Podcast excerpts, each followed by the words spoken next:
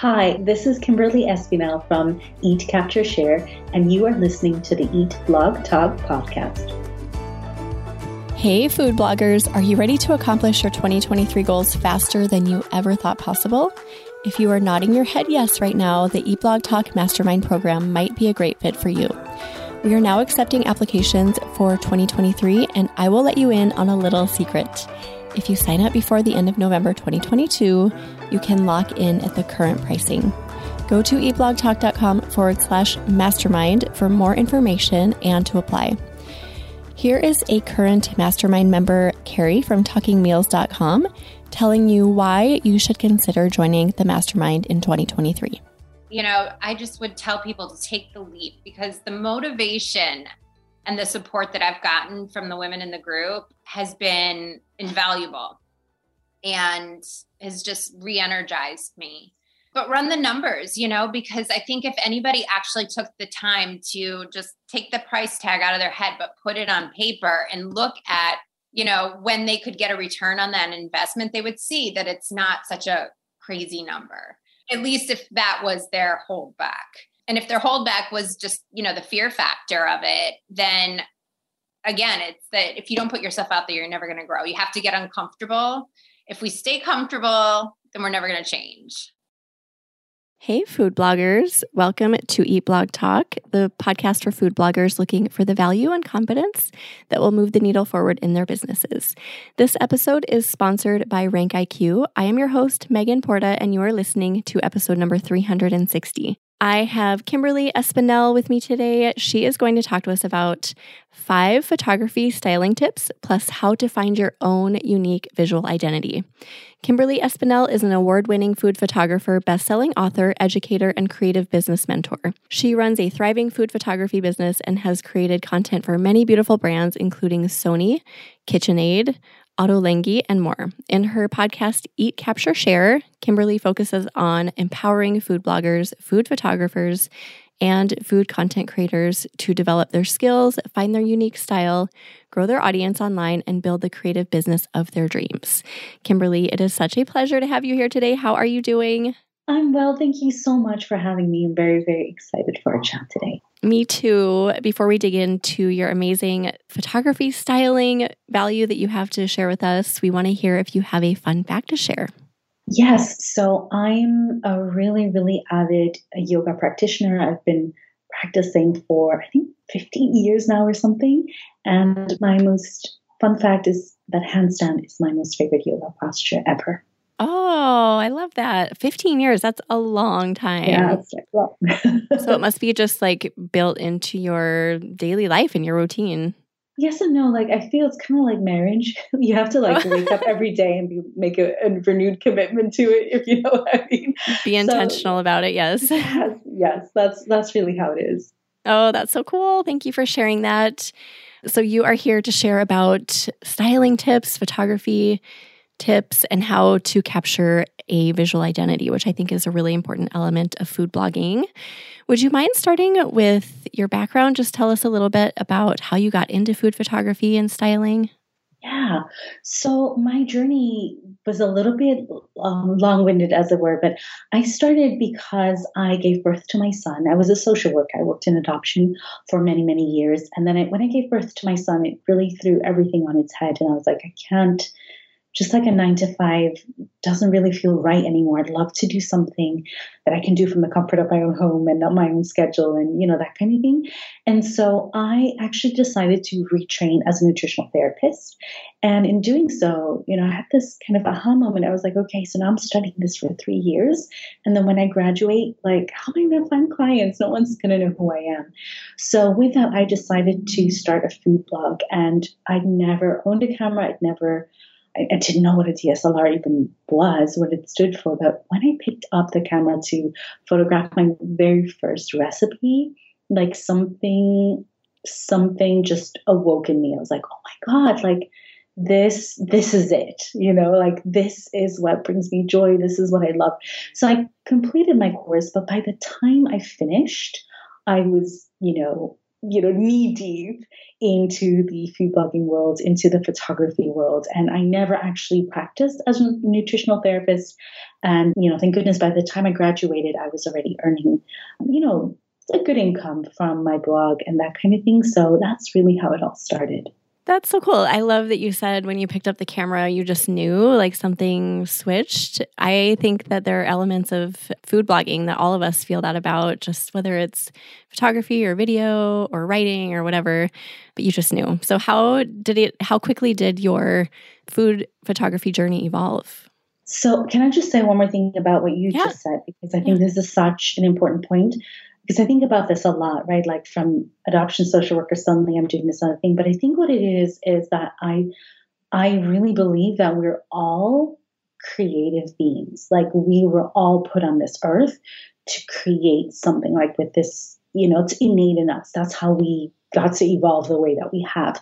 And I think once we tap into that, be it through cooking, through writing, photography, video, it's like speaks to us really deep in our core. And so, you know, that's why I also think when people start pottery classes or, you know, salsa classes, it's that creative element that really like it gets, you know, reawakened, so to say. But as for my food photography journey, like what was really interesting is with the food blog, people were interested in my recipes, but the questions and also when I looked at my blog stats, the content that resonated the most was always around food photography and styling. Mm. So it's just like, okay, wait a minute. So if I write about food photography, I get whatever 10,000 monthly blog hits. And if I write about a cake recipe, it's more like 2,000, you know, like ding, ding, ding. So then I really kind of leaned into that. And then, yeah, I got um, people asked me to teach them. And I also got work as a food stylist and as a photographer, much more so than I did, you know, in my role as a food blogger. So that's kind of how, how that all kind of took, took that turn, as it were. Oh, that's amazing. And I love that too that you mentioned the creativity. Yes, we are all creative, and it's so magic when we tap into those things that just speak to us individually, right? So, just being aware of that, and then when you hear that call to follow it, I think that's really important piece of food blogging as well. Yes. Okay, so you have five tips to help photographers and bloggers find their style. Would you mind talking through those? Yes, of course. So, I often get this question like, how do I find my style? How do I stand out? I think a lot of food bloggers and photographers think it's one thing that's going to make them, you know, their images and their recipes look totally different, but I think it's actually like accumulation of lots of little things. And the first one I would say is about how you work with light and shadow. And so it's not just about, you know, understanding how light and shadow works, but it's thinking about how you, you know, whether you like a lot of contrast your light and shadow, whether you like flat to flatten your images by using, say, bounce boards, whether you use artificial light, natural light, what direction the light comes at, so backlight, side light, like all those little nuances is really, especially in photography, really how you start building your signature look. So for me, for example, I love working with backlight. I love working with natural light and I love quite a lot of drama. So really d- deep, rich shadows. So that's really part of what creates my look. So that would be my tip number one is to think about how you work with light and shadow and to understand if you are using reflectors and bounce boards, what exactly you're doing with your light and how that's shaping your style and your look. The second one is color theory. And I think when we start as photographers, we you know, there's so much to wrap our heads around, and especially also as food bloggers, we have to create recipes and figure out Pinterest and SEO. And Like, there's so much. And so I think color theory is often one that gets left by the wayside. But actually, if you want to create something that's different and unique and uniquely yours, you really need to understand how you work with color. And that consists of lots of different parts. So the first one is what color temperature is you? You know, are you, do you love those cooler tones? Do you love warmer tones? Have you not looked at that at all? And are you all over the shop with that? So that would be the first piece of color theory. The second one is how you combine colors.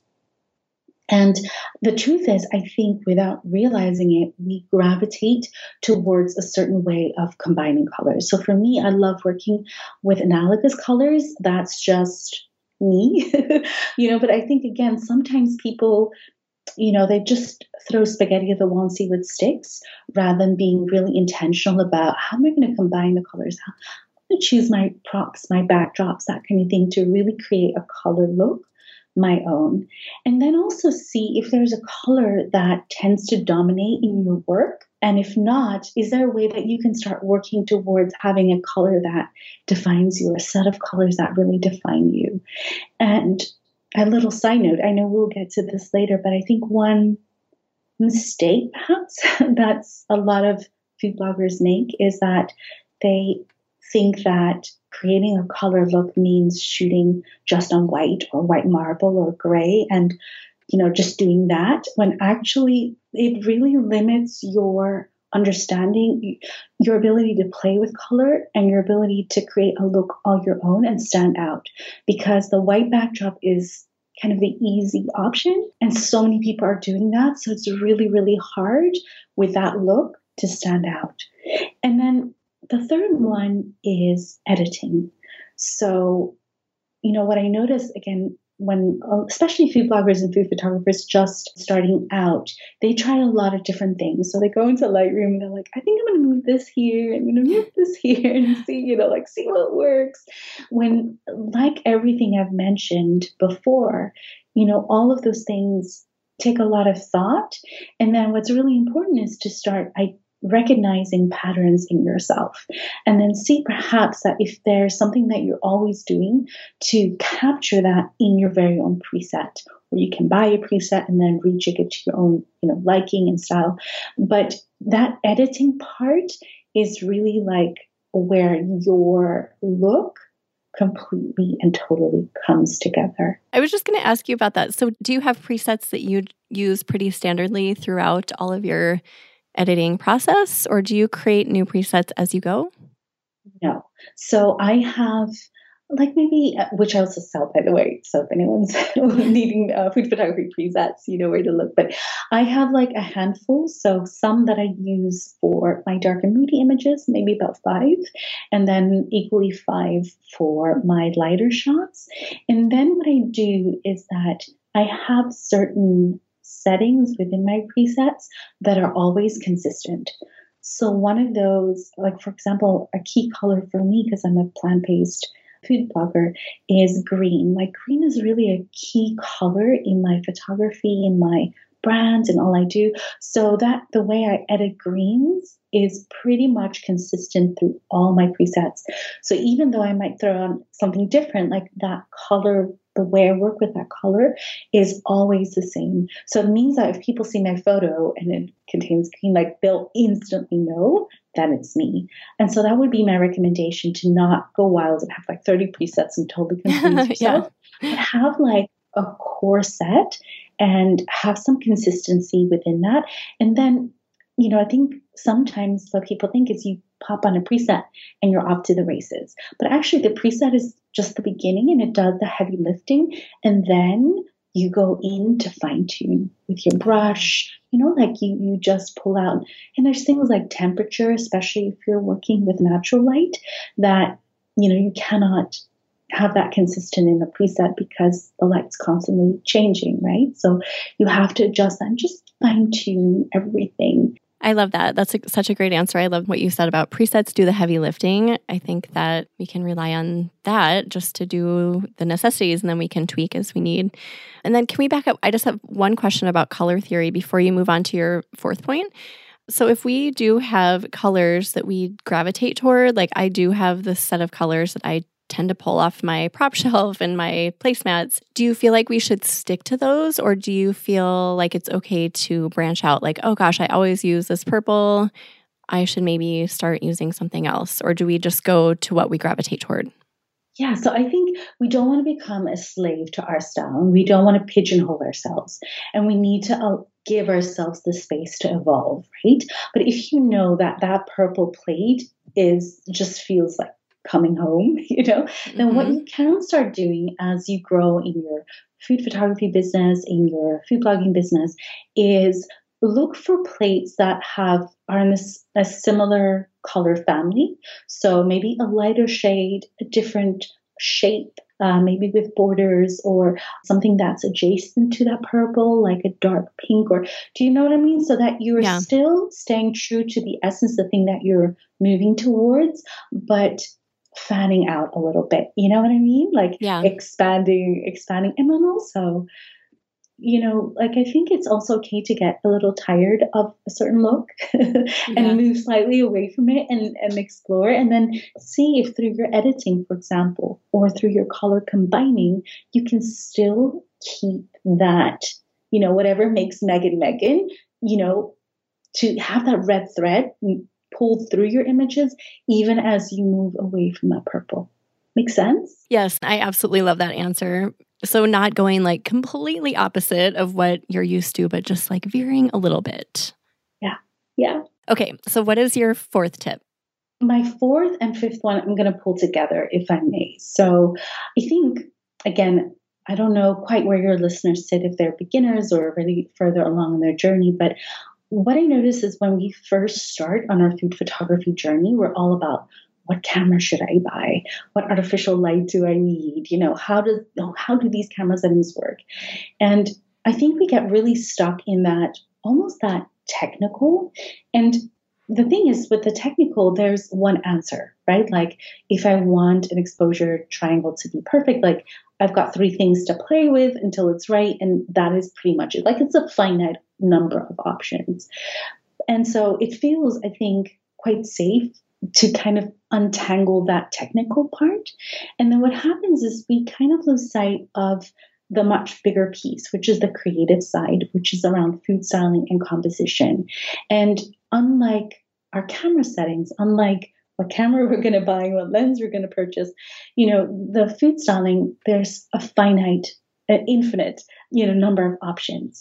And that's, I think, where a lot of food bloggers let themselves down and not just that, where they, especially if your blog is, you know, very, very niche, like you have a gluten free baking blog or something like that, where you're creating and food styling and composing everything always pretty much the same, you know, versus expanding your food styling and composition skills.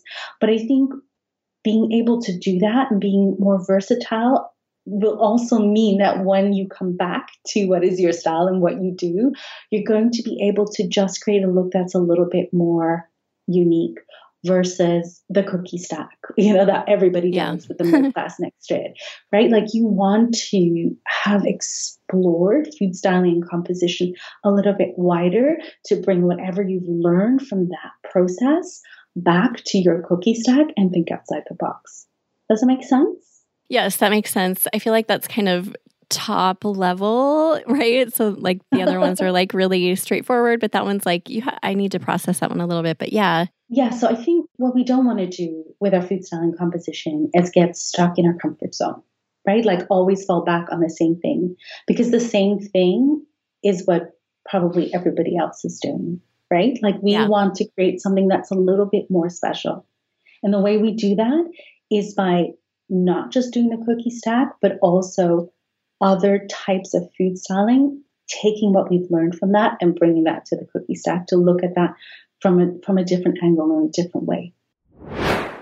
Hello there, jumping in for a quick break to talk about Rank IQ. I love this keyword research tool, and you've heard me talk about how much it has helped me to grow my own traffic on my food blog, Pip and. Right now, I'm going to talk about one of the reasons I love this tool so much, which is how fast I can kick out a post compared to my pre rank IQ days. Why is it faster, you might be asking? Number one, I don't do as much searching and waffling on the front end of deciding on a keyword, so I dig into the writing portion really quickly and with laser focus. Number two, I dive into each post with confidence because each keyword has been handpicked by Brandon himself. With other tools, I approach each keyword tentatively because I really don't know how it will perform perform or whether it's going to produce a fruitful crop of traffic for me. Number three, the Rank IQ Optimizer is my favorite optimizer and it provides very specific recommendations about content to include inside each post. This makes the writing process go really smoothly as the optimizer acts as my guide, leading the way to a comprehensively written post. Go to rankiq.com to sign up and check it out for yourself. Now back to the episode. So, can you talk through an example? Like, if you were looking at a photo of the cookie stack, for mm-hmm. example, how would you look around that to make it more unique? Would you pull out a few certain elements and try to change that up, change colors? Like, what would you do exactly with the cookie stack to make it you? Yeah, like I would, for example, see do I even want to do the cookie stack or is there a different way for me to photograph that? Because it's been done. So it's so hard to do that differently. I'd probably look at maybe layering my photos. So maybe having something in the foreground that's a little bit blurred, and then having my cookie stack and something in the background. And maybe doing something cheeky with my milk glass, like having a slash in it, you know, and capturing that. just something a little bit different so that you know, when my image pops up on, on Pinterest next to all the other cookie stacks, it just looks like there's more of a story. There's more attention to detail. There's something there's something more exciting about it. More of a story. I think that's where it comes down to, right? You want to create a story with your styling. And when you just throw a stack up that you're not necessarily thinking through, mm-hmm. there may not be a story related to it. Yes. And I also think like you know, how you compose that shot. You know, so when we have our cookie stack and say the milk glass, you know, is there anything else that we can do in terms of our composition that would make it more interesting? Like having, I don't know, like, you know, how you can put like flowers or something like that in the foreground and then it's a little bit blurred. And then it's like you're looking through it and you see the cookies, uh, you know, that kind of thing. So yeah, just being a little bit more creative with our, with the way we style it and, and compose it you said the word detail earlier, and I think mm-hmm. that's a an important piece of it too. Just taking the time to be more detailed about the way you style your scene and your story. Yeah. Yeah. Yeah, definitely. Definitely. While still keeping, you know, the focus on the, you know, beautiful recipe that you've created. So it's not easy, but I think that's where you stand out. That's where you create your look. That's where you become unique. How much time do you recommend spending on this? Because I can go for a long time if I'm like, okay, I'm going to make this the perfect styled scene. I mean, I can lose myself in my day. So, do we give ourselves a time limit? How do you recommend going about that? I think it's really individual. If you know you have to blast through three recipes in a day, then you know, then maybe that's not possible. But if you you know if you don't post five times a week or something like that and you have more space to be creative then i would say go for it.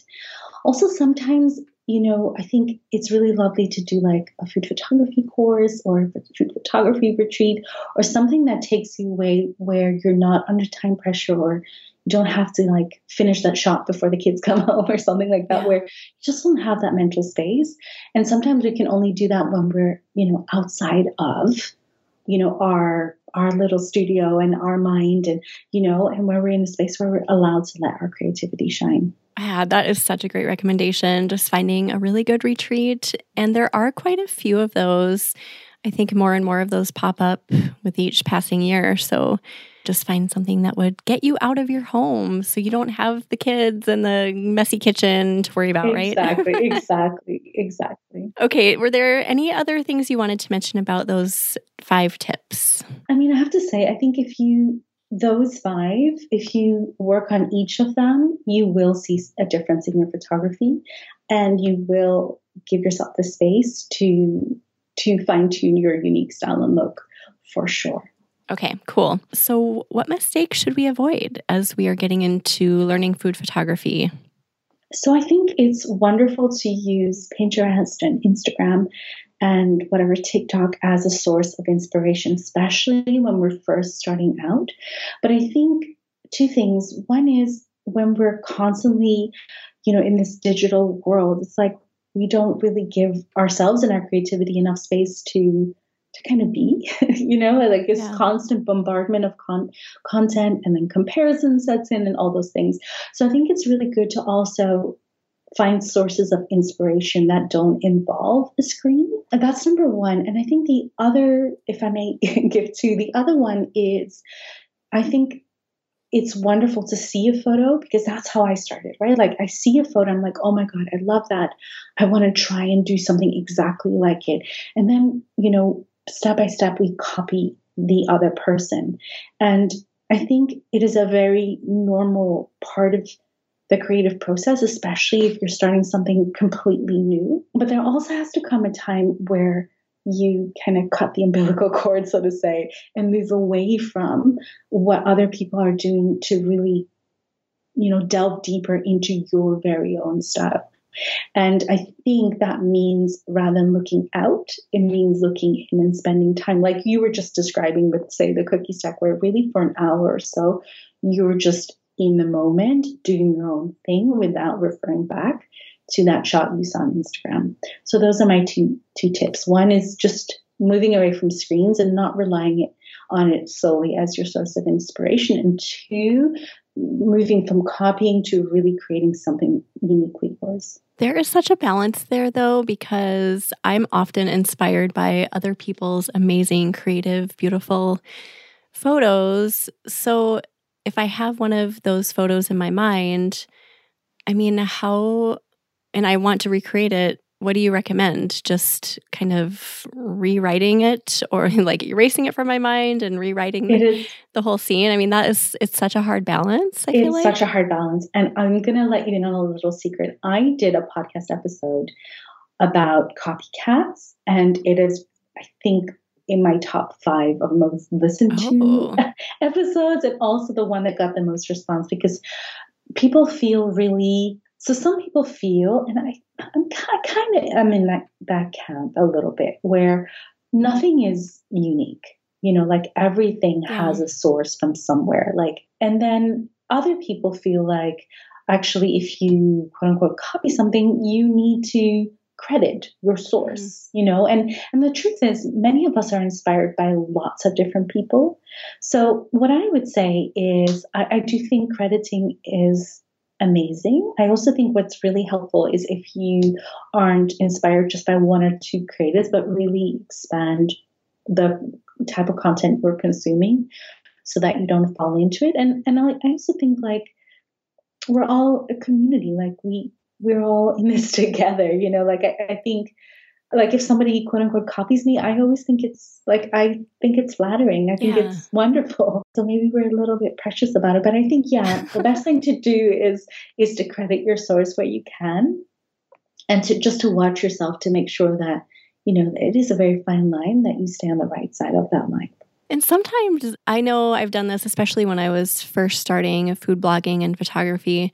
Sometimes I would maybe mimic a style of somebody else's, but not even know I was doing it because I just loved it. So then I would start like, oh, I really like how they did the lighting, or I really liked that pop of color in the background. So it's something, there's so many blurry lines there yes. because it's like, it is my own unique take on the scene, I do think like a core thing is, you know, I'm just going to use Instagram because that's the platform I know the best and I spend the most time on. But what I try and do is I try and follow lots of different creatives who have mm. very different styles to my own. And then there will be, say, a light setup where I'm like, oh my God, that was so cool. And then I saw someone else play with colors in a really funky way. I'm like, oh my God, what if I put those two things yeah. together? And then combine it with you know my greens and my editing style and my way of food styling to mash it up into something totally different. And i think that's my way of of trying to avoid copying too much as it yeah. were you know like giving everything a little spin. Why do you think it matters that we each do find our own style? I think it matters because it makes us more it makes it more interesting for brands to work with us. And I'm also speaking now as a food photographer, right? So I think when we have our own look, it makes us more desirable to hires. We can command higher fees as food photographers as well if we have a look that's distinct and unique and different. I think also, you know, we want to stand out. Let's be real, like the food blogging space is crowded. There's so many food blogs, there's so many recipes. We want to have a way of you know, standing out from the crowd and having your unique style is the best way to achieve that. What are a few elements that can make us stand out to have our own unique style? So I can think of lighting, colors we mentioned, maybe like the way that you blur the foreground or background. Like, what are some other things that I'm not thinking about? Yeah, for sure. The way that you work with your camera and things like that. Although I would argue that hopefully you you are versatile, so you're not only doing flat lays or not only you know shooting at 1.8 with a blurry background. Like hopefully your your um, portfolio and your blog has shots lots lots of those kind of different shots in it to keep it fresh and exciting and interesting for viewers to see. But I really think if I had to, out of all the five that I mentioned, kind of nail it down to one, I think color theory and the way you work with colors, that's going to be like a core, core element of uh, standing out. And then, of course, your recipes as well, right? Like how you create dishes, how you come up with your recipes, like how that is different, unique, special, better, quicker, like all those things, that also translates into a mm. photo and translates into something that's different and unique. Like we all have our most favorite food bloggers that we go to, not just because their photography is inspiring, but because their recipes work and you know we we love the taste and it's just something about their recipe that's different and better. And so I, I, I think that's also a really essential part. And how things are plated too right? So how food appears on the plate can be part of the style as well don't you think? Totally. Yeah that's the food styling that i mentioned before mm-hmm, for sure. Someone i had on the podcast a long time ago a couple years ago it was a food photographer and i just remember her talking about color theory and how she liked to go on the color wheel and choose opposite colors, which I thought was so brilliant. And I never think to do that. But after she mentioned it, I started doing that. And oh my gosh, it's amazing how my photography just started popping because those colors really do complement each other. So I thought that was a really fun little tip. Do you know what's really interesting? The the reason so that's not how I, you know, remember I was saying that for me, I really work with analogous colors, which are the colors that are next to each other, because it's very, I find it very soothing and very calming and very elegant. And so when you work with opposite colors, the way you describe complementary colors, the reason it really pops is twofold. One is you're working with a color on the warm side of the color wheel and on the cool side of the color wheel. And by doing that, you're introducing an extra layer of contrast into your images. So that's why, you know, people who color combine like that, their images are really poppy, they really stand out, they're really bright because you have these two opposing colors that because they're warm and cool, you know, they bring in all this added contrast that you don't get if you work with complementary colors or analogous colors. So, um, yeah, that's that's kind of why. Yeah. So interesting that people gravitate toward different color combos and where they are located on the color wheel. But I would have to say, probably most of us don't think about the color wheel. We just are gravitating towards something we prefer and don't consider that there is a color wheel and that you know, I don't know, we have like a style like you do. Okay, what are some things, Kimberly, that you think can hold us back from finding our style? So you mentioned screens, looking too much for just inspiration elsewhere. What else? I also think, and this might sound really weird, but I also think there's an element of fear. So where you know where we see someone do something like again i'm going to use the the marble backdrop as an example because it's so popular. And so it feels very safe and secure to do that as well because if everyone's doing it then it's got to be okay versus like actually listening to how we genuinely fully want to express ourselves creatively. And that's a little scary to do something that's different than what everybody else is doing. But I think that's another thing like fear, self doubt, those kind of things also really holds us back. That is something that can apply across the board to pretty much everything in our world, right? Not just photography, but 100%. Yeah, that fear is is can be a killer of our creativity and our business and so many things. So I'm glad that you mentioned that. Is there anything we've forgotten that you think is important for people just looking to hone in on their style and their visual identity?